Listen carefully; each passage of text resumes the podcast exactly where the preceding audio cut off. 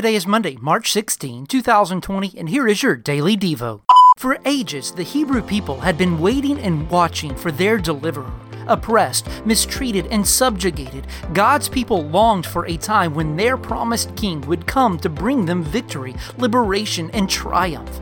Jesus, the Christ child, who was born in a space reserved for animals, lay in an everyday dirty feeding trough, having become part of a lowly family where he would work with his hands to help provide for this family.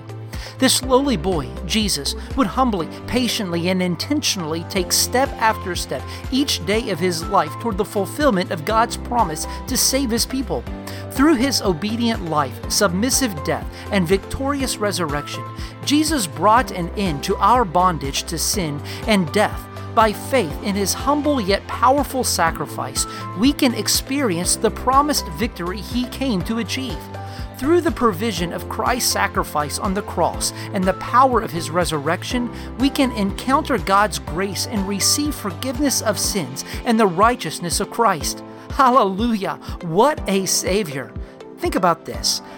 Given how God orchestrated the birth of Christ at just the right time and yet through unlikely means, how does this help you remember that God's plan is always perfectly at work?